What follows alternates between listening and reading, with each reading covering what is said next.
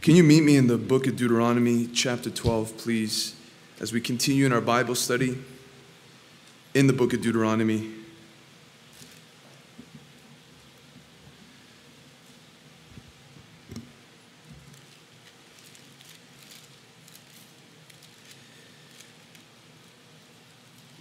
So far, we've covered a lot in this book, but there's still so much to touch on.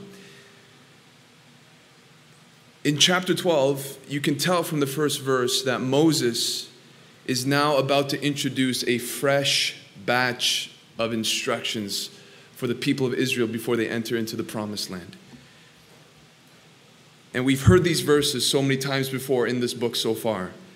So you read it in verse 1, it says, These are the statutes and the rules that you shall be careful to do in the land that the Lord, the God of your fathers, has given you to possess all the days that you live on the earth. Again, we've heard this plenty of times. I'm about to tell you some things that you need to know before you enter into Canaan that will provide sustenance for longevity in the will of God for your lives. And if you've ever read Deuteronomy, you've passed through this chapter and you've probably thought that there is no relevance to how this applies to my life. It deals with how they have to go to a specific location to, to worship. It deals with how they're supposed to eat certain meats. And maybe there are some verses here and there they say, okay, I can see how that relates to me. But if we really look underneath it, remember, whenever we come to a text where we feel like has no relevance to our lives, there is one question that can be used as a tool to glean some truth, and that is this What does this tell me about God? What is this portion of Scripture? Although it's about laws that don't apply to us in the new covenant, what does this portion of Scripture tell me about the Lord? And if there's any focus in chapter 12, the instructions are about worship. There are guidelines in this chapter that deal with how one ought to worship the Lord. And though the practice might be different because it's a different covenant, the principle is still the same, and it is for us. And we see that in verse 4. Look down in your Bibles, would you please, and see it says, You shall not worship the Lord your God in that way. If you have the King James, it says, You shall not do this unto the Lord. Or you have the NASB, it will say, You shall not act like this towards the Lord. But the idea is still the same. It's speaking about how one ought to properly relate to God. Question Bible study? It's Bible study. We can ask questions. When you hear worship, that word, what comes to your mind? Yeah, and you can, you can, this is, you can, it's interactive. You can say it out loud. I heard singing. Sure. Anything else? Giving unto the Lord? Sure. Absolutely. What is worship? How do I know if I'm a worshiper and how do I know if I'm really worshiping God? That's an important thing to define, lest we do something that's in vain. Worship. How do I know I'm a worshiper? How would I know if I'm truly giving true, genuine, pure worship unto God? So we heard singing and giving.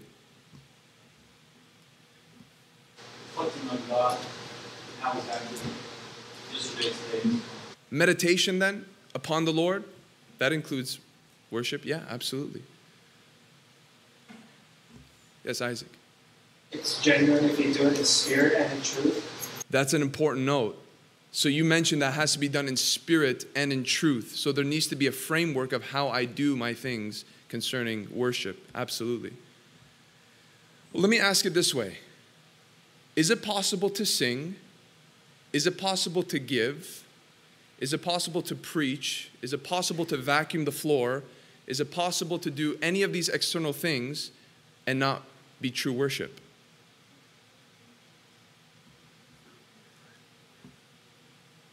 So if it's not from the heart, then it's not true worship. Is that true? Worship has two components there is an internal component and an external component. The internal component of worship is this to know that I am worshiping God is not even something I do in a moment necessarily. It manifests in moments, but true worship is a lifelong heart posture that treasures and esteems God above all other things, including people, including possessions, and including pursuits. It is a lifelong, settled revelation on the throne of my heart that elevates the Lord as supreme and as transcendent and as worthy above all other things. That's the internal component.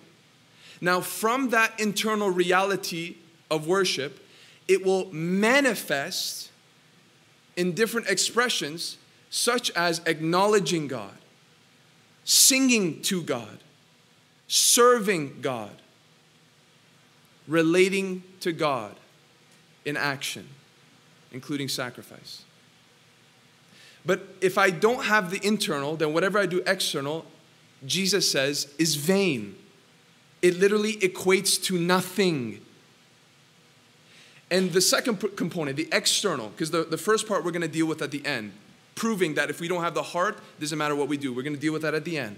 But right now, how do I know that there is expressive worship? Well, it's in your Bibles in Hebrews chapter 13. Hebrews 13, 15, and 16 categorizes worship in two different sets. Look what the Bible says. Through him, then let us continually offer up a sacrifice of praise to God.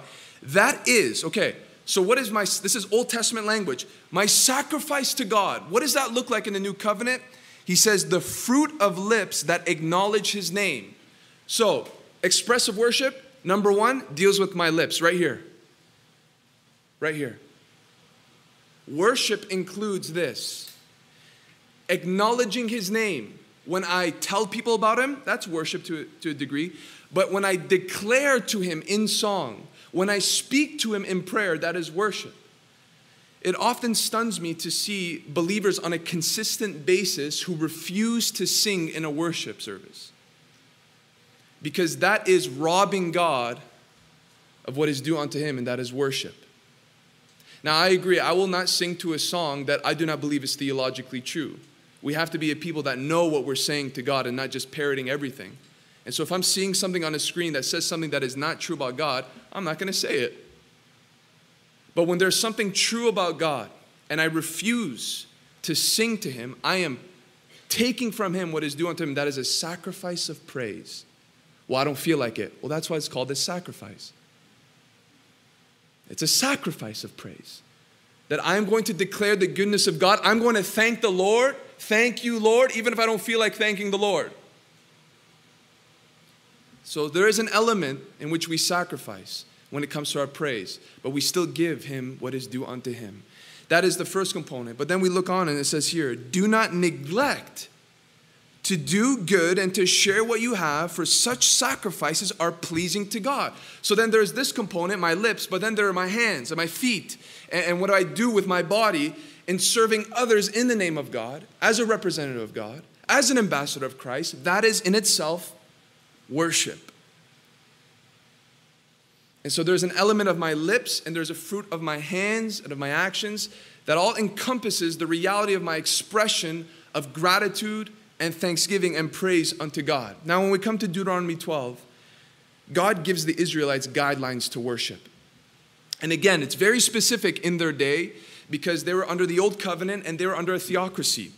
God was the ruler and their direct king. There wasn't a human government necessarily. God was their direct order giver, He was the direct ruler and to whom they had to give an account to and obey. So then that's a little different for us, but there are still truths that we can pull out. So here the, here's the point of this Bible study guidelines to worship according to Deuteronomy chapter 12. What is God saying through these instructions that I can apply to my life? So we read from verse 2. Look what the Lord says You shall surely destroy all the places where the nations whom you shall dispossess serve their gods on the high mountains and on the hills and under every green tree. Pause. What these false worshippers would do is that they would go to high hills and mountains and they would plant their idols because they thought physically, as they would elevate in altitude, they were actually getting closer to God. Verse 3 You shall tear down their altars and dash in pieces their pillars and burn their Asherim with fire. You shall chop down the carved images of their gods and destroy their name out of that place. Here's the first instruction and guideline for true and genuine worship before God destroy idols. Now, they are under theocracy. They are under a government in which the land was directly governed by God Himself, and God had the right to give His people the instructions to go to their neighbors who were in that land that belonged to God and say, tear down their places of worship, tear down their idols, tear down their pillars, get rid of it all. We are in the new covenant. We can't do that. We don't have any mandate by God to go into a different place of worship and destroy it or burn it. That, that's not any command in light of Scripture for us.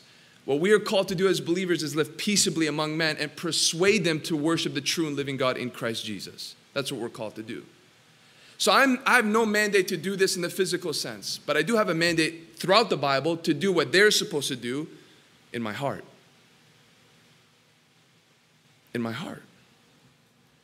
That I am supposed to examine my heart and realize that if there's anything in there that is going to receive any ounce of adoration more than God, then I have to tear it down with fierceness. And when we understand this command, what does it say about God? It means this that God does not want to share his worship that belongs solely to him with anything or anyone else. Listen very carefully. Worship is not true worship unless God is the only one who is worshiped. Worship is not true worship unless God is the only one being worshiped. He doesn't want to share it with anybody. And we see that in Exodus 32, don't we? Aaron makes a golden calf, and once he makes it, he says, These are your gods who brought you out of Egypt. And then he goes, Oh no. He builds an altar and he goes, Hold on. Tomorrow we shall serve the Lord, we shall sacrifice to the Lord. And that's in verse 4 and 5. And we realize how God responded to that. God wasn't there in the manifest presence with Moses saying, Oh, okay, they, they want to worship the golden calf and they want to worship me. That's okay. He totally dismissed the fact that Aaron built an altar for the Lord, and he realized that even if it was shared worship, it was altogether worthless worship because there was still something else that they have elevated to the place of God where he belongs alone. And we think of idolatry as anything I love more than God, which is true. That is an idol. Anything that I esteem or adore or sacrifice more to than my Lord. Absolutely true. But we cannot negate this category of idolatry, which is probably more prevalent than we think. And it is this believing God to be something when in actuality he is not that thing. That's an idol. So I might have my understanding of God, and I might even slap on it the name of Jesus. And I might pray to this God, I might think that I'm serving this God, but if it is not the God that is recorded in this book, it is an idol. See, these Canaanites, they built their altars, they built their pillars through their own imaginations, through their own thinking, thinking this is what God is like. They've created a God in their own image. And the thing is, many professing Christians can do the very same, not by loving a sports team more than God, not by loving money more than God, but by seeing God in their own way. And it's usually with language like this My God would never do such a thing. My God would never say that. My God would never exclude this kind of people group. And if it's anything that is directly and contrary to the Word of God, it is no different than a shrine dedicated to Baal.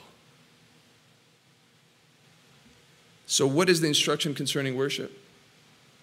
In these verses is this remove from my heart and yours anything that would try to challenge the place where God belongs, and that is above everything. And remove also from my heart anything that is contrary or contradicts who God is in the Word, lest I create an idol in my own image destroy all idols. Then we come to verse 5 and 6 and we see another set of instructions.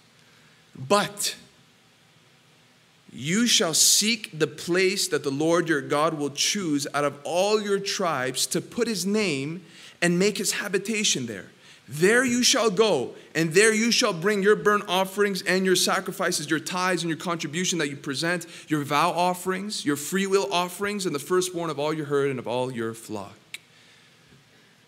The second place, the second guideline is this understanding of location. First thing was destruction, now it's location. God had in mind for the Israelites a geographical location, a centralized place in which would bring the people together to seek him, to offer to him, to sing unto him, and to celebrate certain feasts. It was at a specific address. This is where he wanted them to be. Now, this is a Bible quiz. He says, Out of all your tribes, I will choose a name for myself or a place for myself and place my name there. Does anybody know which tribe that was? If you say say it loud. Which tribe did he choose?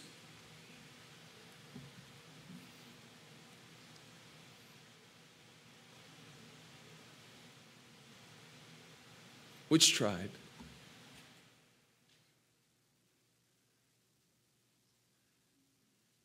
Where would be the place where he would place his temple? Which tribe out of all 12 tribes? Judah. You're right. It's Judah. And here's the verse Psalm 78, verse 68. It'll put up on the screen. Psalm 78, verse 68. Look what the scripture says of what God did. It says, But he chose the tribe of Judah, Mount Zion, which he loves. Mount Zion, which he loves. He chose the tribe of Judah. Mount Zion, which he loves. Now, that is significant because if you've read in Genesis who Judah was, he wasn't the most spectacular individual. Um, he was bound to sexual sin in a very grievous way. And you would think God chose the tribe of Judah to place his temple. Not, never mind that, God chose Judah for the name of Christ to be associated with. And you think, why? And if you've been through that study in Genesis, you realize why. You had Reuben, you had uh, Simeon and Levi. Reuben slept with his father's concubine. Simeon and Levi literally tore up an entire village by the sword. Then you come to Judah and you think God is working his way down the list. You come to Judah and you, he's, he's performing these gross sexual acts and he stops at Judah and he chooses Judah for many wonderful blessings. And why? Does anybody know? Why the tribe of Judah?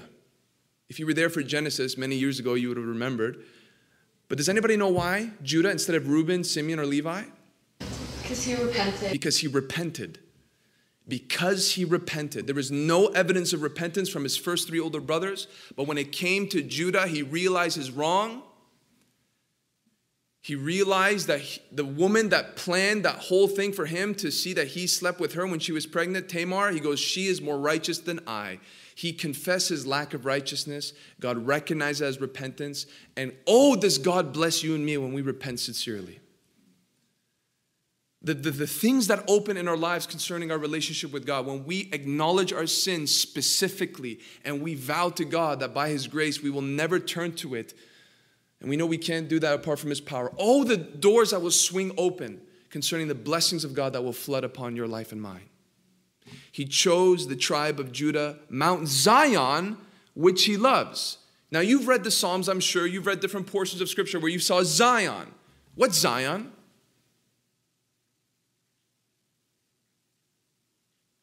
Or where is Zion, to be more specific? You're right. It's in 1 Kings chapter 8 verse 1. Zion is synonymous with the city of Jerusalem. Then Solomon assembled the elders of Israel and all the heads of the tribes, the leaders of the fathers, houses of the people of Israel, before King Solomon in Jerusalem to bring up the ark of the covenant of the Lord out of the city of David, which is Zion.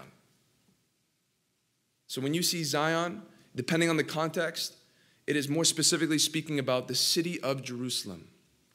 So the temple was parked, it was placed in that place. And this is what God had in mind in his guidelines for worship. He says, There's a specific location that I'm going to put there for you to come and perform all these acts of worship. But then something happens in the new covenant. I'm sure we're all familiar with it. Jesus has a conversation with a Samaritan woman. The Samaritan woman says that they have their own mountain in which they worship God, and the Jews have their own mountain in which they worship God, which is this mountain. And Jesus says an astounding thing in John chapter 4. What does he say?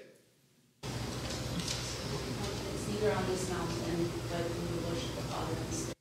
In John 4 21, he says, Woman, listen.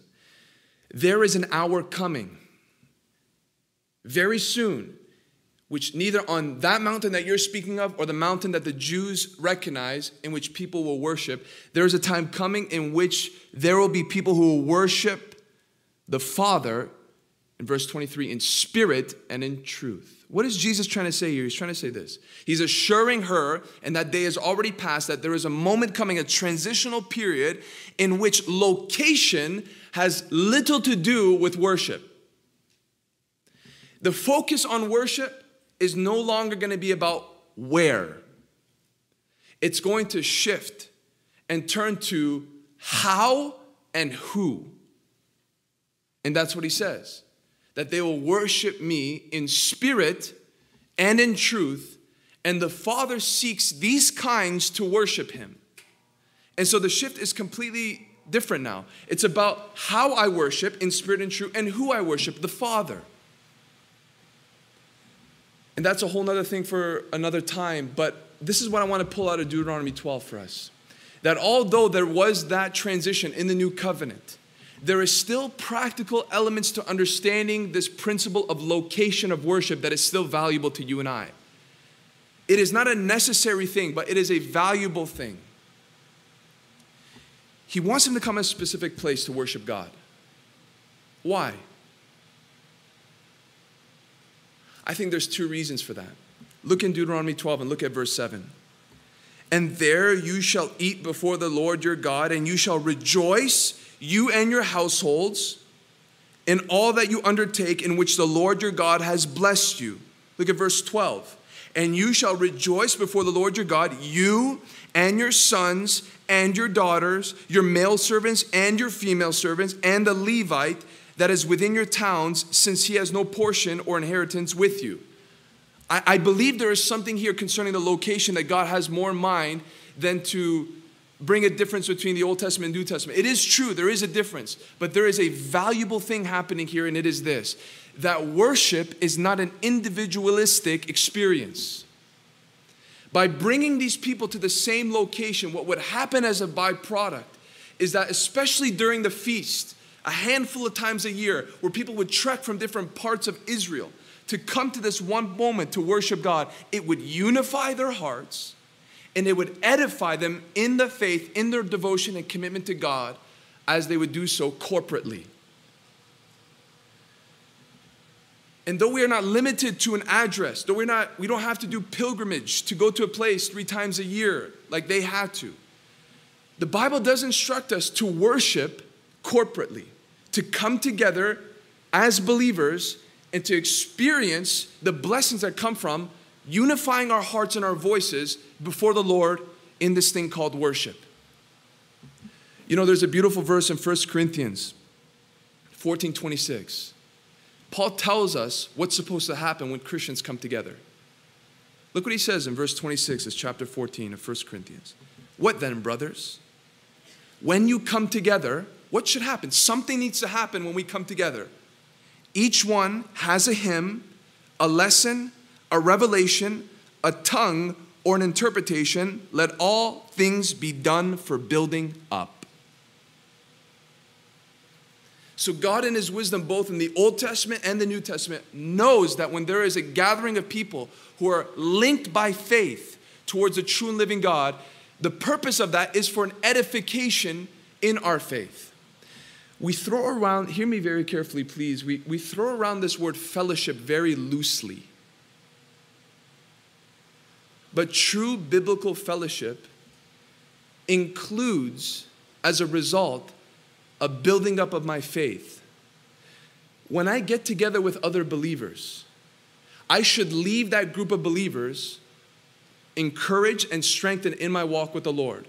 If I go to my group of professing believers who are friends and they remove the encouragement and the longing to know God more, if they, if they encourage me for worldliness and, and things that are not for the things of God, I have to be very careful about this thing that I call fellowship.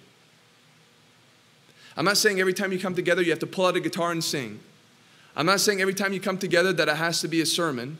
But what the Bible does tell us is that it can be simple as conversation. It can be simple as praying for one another. If that's not the case with our fellowship, what difference do we have when we get together than the world? Right? And I always have to make this disclaimer because people think I'm like anti fun. It's like a thing. Like Daniel Batarsi is anti fun. You can have fun, you can laugh. I think Christians should be the most joy filled, the most enjoyable people to be with in the world. But fun and joy and enjoyment is not an experience outside of my walk with the Lord. In fact, maximum fun, maximum joy, maximum enjoyment is when I get together with like minded brothers and sisters. And whatever activity I do, I know that I am still in the Spirit. I know that at any moment it doesn't get awkward when we bring up Jesus. You'd be amazed how Jesus becomes an awkward thing even amongst professing believers when you bring him up over dinner or lunch. But when they come together, Paul says, there should be a building up. And this is God's wisdom when we come together, that there's an edification that occurs as a byproduct. But I think there's a second principle for God to give this location element. I think it proves something of dedication on behalf of the people. So, to go to the temple from wherever I am, my neighborhood, that, that trek to get to that place to give my sacrifice is a sacrifice in itself. That for me to, to get there is an expression of, Lord, I want to be before your presence. Now, this is how beautiful God is. He never puts a burden on anyone, even in this command, that is unrealistic. That is unrealistic, right? So look here in verse 21 of chapter 12. See what the Bible says. If the place that the Lord your God will choose to put his name there is too far from you. So God has in mind if there is a if you're living in an area in which this place is too far from you to perform regular offerings, Look what he says here. Then you may kill any of your herd or your flock which the Lord has given you, as I have commanded you, and you may eat it within your towns wherever you desire. See, we have this understanding, unfortunately, it's a false understanding that the God in the Old Testament put these demands that were beyond the human capability. But even in this chapter, in the Old Covenant, he goes, I understand that if you live in a certain place that is too far to perform these offerings on a regular basis, stay where you are and do what you need to do. Yes, there are three pilgrimages a year where you have to go and you have to come. Absolutely. But God is a realistic God. And God does not put burdens for the sake of putting burdens on us. That is not his desire. Nevertheless, there was a requirement for the people to come to this place, and it would determine their determination. But listen, the only thing that would really be sacrificed as they would come for these feasts from all over Israel, the only thing that would really be sacrificed was one thing convenience. Convenience. And for someone not to perform these acts, to go and to visit the Lord in this way, a few times a year, would really show something about where their heart was concerning their love for the Lord in terms of worship. Now, we might not see that in Deuteronomy 12, but there's a portion in the Bible where once Israel split into two kingdoms, where the king of Israel against the king of Judah that had the temple came up with a plan to try to persuade them not to go down to Judah and worship God. You know why? The king of Israel was afraid, Jehoshaphat. He goes, Listen, if they go down for these feasts, they might now, as a result, serve their king and turn against me. So I need to come up with a plan. I need to come up with a plan for them to remain here and not go down to Jerusalem to perform worship, lest they ally themselves with Rehoboam and turn against me. Look at what Jehoshaphat says as a strategy in 1 Kings chapter 12, verse 28. Whereupon, this is the King James, whereupon the king took counsel and made two calves of gold. Sound familiar? He made two calves of gold and said unto them, it doesn't say this in the ESV, it says it in the King James, New King James, and NASB. He says it this way It is too much for you to go up to Jerusalem. It's too much for you. Says who? Didn't we just read that God knew the limits of the people? Didn't God understand what would be too much and what would be just fine? But Jehoshaphat appeals to their convenience, to their own comfort. And he says, It is too much for you to go to Jerusalem. Behold, thy gods, O Israel, which brought thee out of the land of Egypt. And he set one in Bethel, and the other he put in Dan. So he knew what strings to pull to convince him not to come and worship God. And what he did was appeal to their convenience. And this is so true today, is it not? That so much of true worship has been sacrificed on the altar of convenience. The culture of convenience, getting as much as I can without giving anything or little as much as I could, that culture of convenience, if it seeps into the church through people, ministries will drop down like flies. And like Israel with Jehoshaphat, if we give ourselves to a heart posture that is a slave to convenience, we will create a breeding ground for idols in our lives. Jehoshaphat appealed to their convenience, and two golden calves popped out of that. And if I myself bow to the idol of comfort and convenience, there is no telling to what I will worship, including me. So then there are these mindsets that can come into the church because of this surrender to convenience that really affects how church operates. So stuff like this. I'll only come to church if it benefits me. Like nobody would say it that way, but it's packaged differently.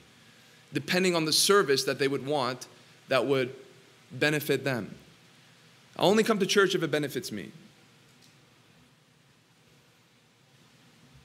I'm holding my tongue back from giving specific examples.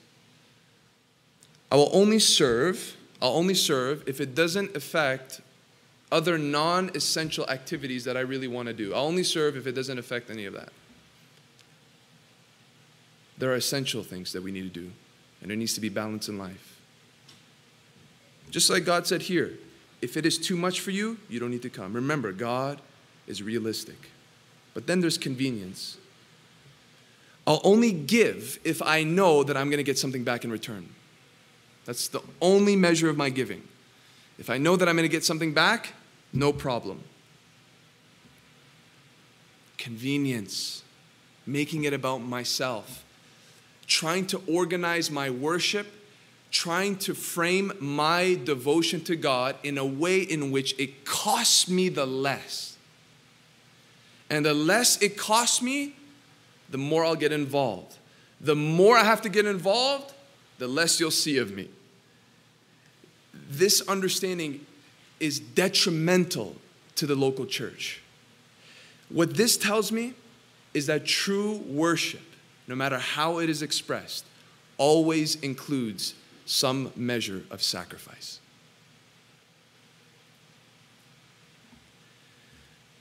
So he talks about destruction, he talks about location, and now we come to verse 30, and we see that there's a method, and it's a perfect segue into the last point that we made that God's prescription on worship, He chose a location, but He's also going to choose the way in which they ought to worship. And the temptation of the people was two part. we are at verse 30, but I want you to look at verse 8 quickly. Look what the Lord says You shall not do according all that we are doing here today. Everyone doing whatever is right in his own eyes. So, the first temptation for the people of Israel was this that I can fall into the trap of worshiping God, serving God, relating to God in a way that I think that is right. It's a personal thing. And the second temptation is not necessarily the way I think I need to worship God or serve God or relate to God or speak to God or sing to God or talk about God or study about God. The second part is verse 30. Take care that you be not ensnared to follow them after they have been destroyed before you, and that you do not inquire about their gods, saying, How did these nations serve their gods, that I also may do the same? The first temptation is falling into the trap of worshiping God the way I think I need to worship God. And the second temptation is to fall into the trap of relating to God, worshiping God, serving God the way the world operates. He says, Take care lest you inquire about how these people worship their gods and you imitate that and you bring that into how you worship me.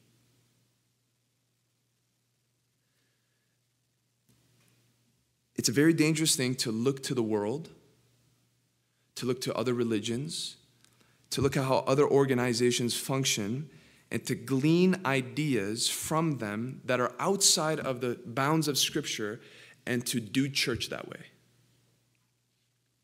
In fact, it can be very tempting from the congregational point of view to begin to demand, and from the leadership point of view, to begin to implement practices and events or whatever it may be in a way that is actually unbiblical.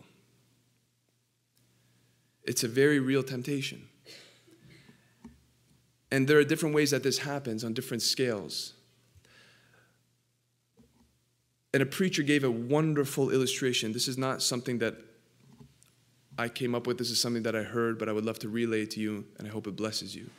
He gave this wonderful illustration of a king and his wife and a steward, a servant of the king.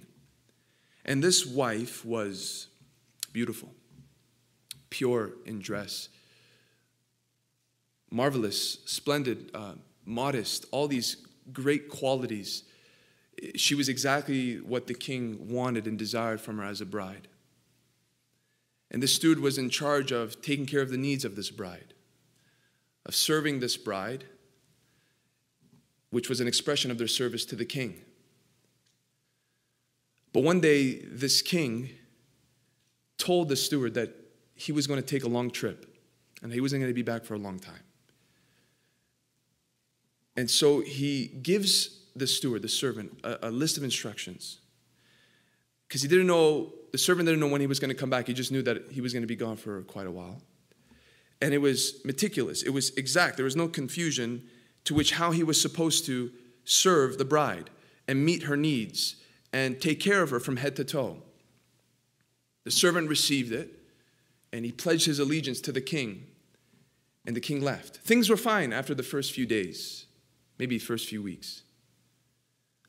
But then the servant began to realize that the people of the kingdom, people of the world, the people that were outside, began to show disinterest towards his bride. They kind of got bored of her. They began to compare her. And the steward was nervous. Because he thought to himself, if this people continue in this way, then the king will ultimately suffer in his effectiveness of a ruler and as an influencer. And so the servant began to come up with his own ideas, and he came to the bride and began to do things that were outside of the list of instructions that were given. He began to change her dress.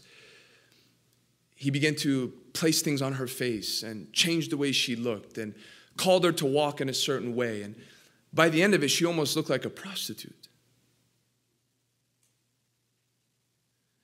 One day, the king came back and saw her in that state. What do you think would happen to that servant. And that's an analogy of how leaders will be held accountable of how they deal with God's church, the bride. The bride is not called to appeal to the world. The bride is called to be served for the pleasure of the king. And whether the world thinks whatever they want of the bride has no relevance. In the end, the king wants a bride without spot, wrinkle, or blemish. And as God's people, especially in leadership, we must do it the way the king ordered for it to be so. We don't dress up the church the way we think she needs to be dressed up. So you have churches that want to play degrading secular music in their services, specifically amongst youth and young adults, to try to drag them in and impress them. And there are churches that are trying to convince their preachers to pull away from the Word of God and to be less, maybe, intense in their delivery, to not preach, but to be softer and to make it more psychological and philosophical and scientific. Never mind the written word, it's, it's ancient, it has no relevance. And there's even trends today and I might step on some toes on this one, that convince people to send out surveys into the neighborhood to try to ask people and inquire to find out what they are looking for in a church. Since when do we go to the unbelieving to figure out what they want out of a church? God has given you and I everything we need concerning how the church should operate. And so God gave a warning to them and says, Be careful lest you inquire to figure out how they serve their gods and you begin to translate that into how you relate to me. I'll make it clear what I'm looking for. There's something else even here for just an individual personal holiness thing. Listen, he's saying, Be careful with your curiosity. We live in an information age where everything is available to us, but guess what? We don't have to figure everything out if we are not careful with our curiosity, we can actually fall into a trap in which we dig too deep into certain things and find ourselves attracted to the very thing that we're trying to gain information on. This can happen on all types of levels. We must be very discerning in what we expose ourselves to, even in the name of research, even in the name of trying to figure things out. I hope that makes sense and I don't have to be too specific with that. So he gave a method, and here we are in the last point of the Bible study there was an attitude that he was looking for. So look at verse 7 again with me and hear the repetition. And there you shall eat before the Lord your God, and you shall rejoice, you and your households, and all that you undertake, in which the Lord your God has blessed you. Come to verse 12. And you shall rejoice before the Lord your God, you and your sons and your daughters, your male servants and your female servants. Then you come down to verse 18. But you shall eat them before the Lord your God in the place that the Lord your God will choose you and your son and your daughter, your male servant, your female servant, the Levite who is within your towns, and you shall rejoice before the Lord your God in all that you undertake. Notice the repetition. The repetition here, at least three times in this chapter, is that God was looking for a certain attitude behind the actions and that there would be a genuine, generated joy in the very acts that they were performing before God. If God was merely satisfied with the external, mechanical, ritualistic actions, He would have not included these things in this chapter. If God, listen, is not concerned about our emotional state to some degree, of what our hearts feel and not just what our minds know, then these things would not be included. And not including the, the verses in the Psalms and all the other places in Scripture that very much speak about our affections. But our affections are very important to God. Our heart being included in what we do, whether it's from singing to cleaning to preaching to giving, is very, very important. In fact, when God says you give, I'm looking for a what? A cheerful giver. And so we see these clues, and they're not really clues, they're blatant, that says, I'm looking for a tie between the knowledge of truth and the emotion in your heart, the knowing in your heart, to be a part of your expression of worship. And we just heard, though, that sometimes there's a sacrifice of praise. Sometimes I'm not there. True, very true. Sometimes there's spiritual warfare. Sometimes there's so many things in which we almost feel numb and we yet still choose to come on a Friday night. We choose to sing songs and sit under a Bible study when in fact there is nothing in us that is necessarily feeling it. Nevertheless, if the measure of all of our worship never includes true joy, true cheer, true delight, true pleasure, there is something wrong. We have to put our fingers on the pulse of our worship and see if it is faintly beating or if it is beating at all. Am I cheerful when I give? Am I attentive when I sing? I'm, I'm, sure we can all testify to moments in which we are just saying words and we've maybe even caught ourselves saying, What did I just say? What did I just say to God? Like, what did I actually just sing to Him? I heard a preacher say this one time that they moved from one song to the other in their hymns. And before he even moved on, as they transitioned, he stopped himself and he realized, I don't even know what I just sang to God. And so he told himself, I'm not even going to sing the next song. He said, Lord, I'm going back to the old song. And he read through the hymn in his hymn book and made sure that he meant every word that he was saying to God. Maybe not in the moment, but am I conscious of God? Maybe not in the moment as I'm serving Him, but before I come to serve Him, knowing that I'm going to serve Him. Or after I serve Him, am I, am I aware that the service is really unto the living Christ? Here's proof, and it goes back to our first point that if the internal component of worship is not present, then the external is actually reduced to insignificant. Matthew 15, verse 8 and 9. This is the words of Jesus.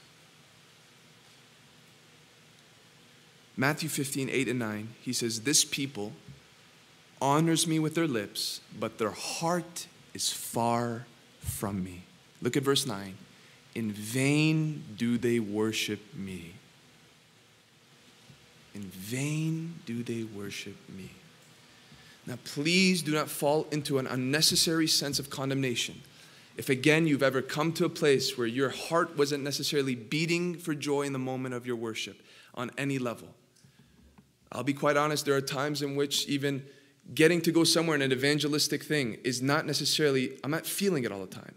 If all of our devotion and worship was based upon how we felt, we wouldn't be doing much worship. But the underlining reality of my heart, really, like what's there? Because there's another reality of this whole thing of serving God and worshiping God. And it is this listen, you have people that are doing it that have literally no internal component of love for God. That's what I'm touching on. So preaching becomes a profession, worship becomes a performance, giving becomes a duty, personal devotion becomes a mandate, and there is no sign of life, of vigor, of fragrance of, yes, Lord, I'm doing this because down deep inside, you are supreme and you are above everything in my life. And how you know if you're doing things for the Lord, even if you don't feel it, is when you have been convinced in your life that He is above all things. And the very thing that's motivating you to do what you're doing, even if you don't feel it, is the knowledge that He's worthy of it anyway. That's what we need.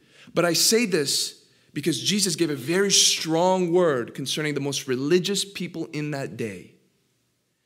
And He says, They are worshiping me in vain. In vain. Because what? teaching as doctrines the commandments of men. They have elevated tradition above the truth. And so it's possible to have my heart not included in what is looking like external worship, but in the eyes of God, because my heart is not either truly saved. You know, you can be in ministry and not be in Christ, right? I didn't say that. Jesus said it. He says, Many people in that day will say, Lord, Lord, they preach, they've done miracles, and he goes, I didn't know you. Yeah, but I sang for you at the conference. Yeah, but I don't know you. But I preached for you. But I don't know you. I, I just don't, I, I don't know you. Somebody can be in ministry and not be in Christ. I remember reading an article about a, a person who put up a certain statement on Facebook concerning homosexuality, I believe, and another person commented on it and very rudely disagreed. It wasn't in compassion at all. And the person who put that post, he was a minister, clicked on the profile to see who this person was. And he realized that this individual who had totally disagreed with him, ultimately disagreeing with the scriptures, was on a worship team at a certain church.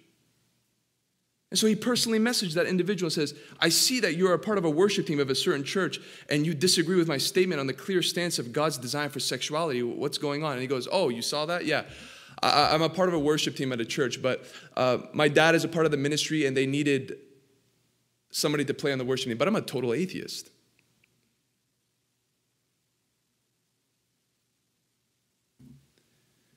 It's possible to be in ministry, not be in Christ. It's possible to display an external display of some kind of worship, but their hearts are far from me. And so, here from Deuteronomy 12, we have these simple guidelines for worship destroy the idols. Location, yes, I'm the temple of the Holy Spirit. I don't have to do pilgrimage. But there is a valuable lesson there about coming together and worshiping corporately. Do not neglect meeting with one another, Hebrews 10:25 we see something about method that we are prescribed to this word about how we do church, not about how the world does church or how other religions do their services.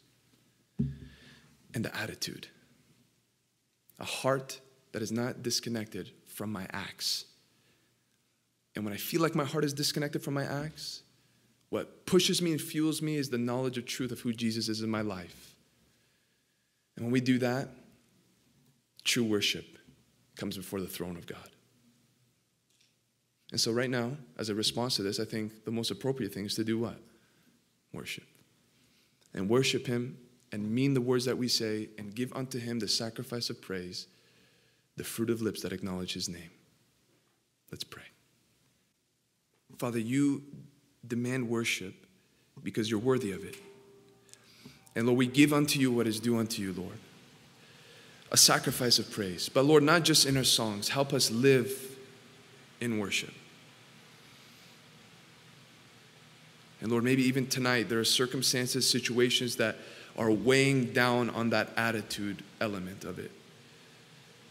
And Lord, when we don't have a reason necessarily in our emotions or affections to give you what you deserve, let truth drive our actions. Let the knowledge in our conscience convince us that you are worthy of it all. And so, Lord, may this church and every component that we've covered be pleasing unto you as it relates to worship. Thank you that even in Deuteronomy 12, you have something to say to us. May we be a people that live the way you desire for us to live. And may we see you as a father that wants us to worship in spirit and truth. Yes, you are king. Yes, you are master. Yes, you are sovereign. Yes, you are ruler of rulers, but you want us to still relate to you as Father and to communicate to you the way you deserve. Receive it, Lord, and be blessed. In Jesus' name we pray.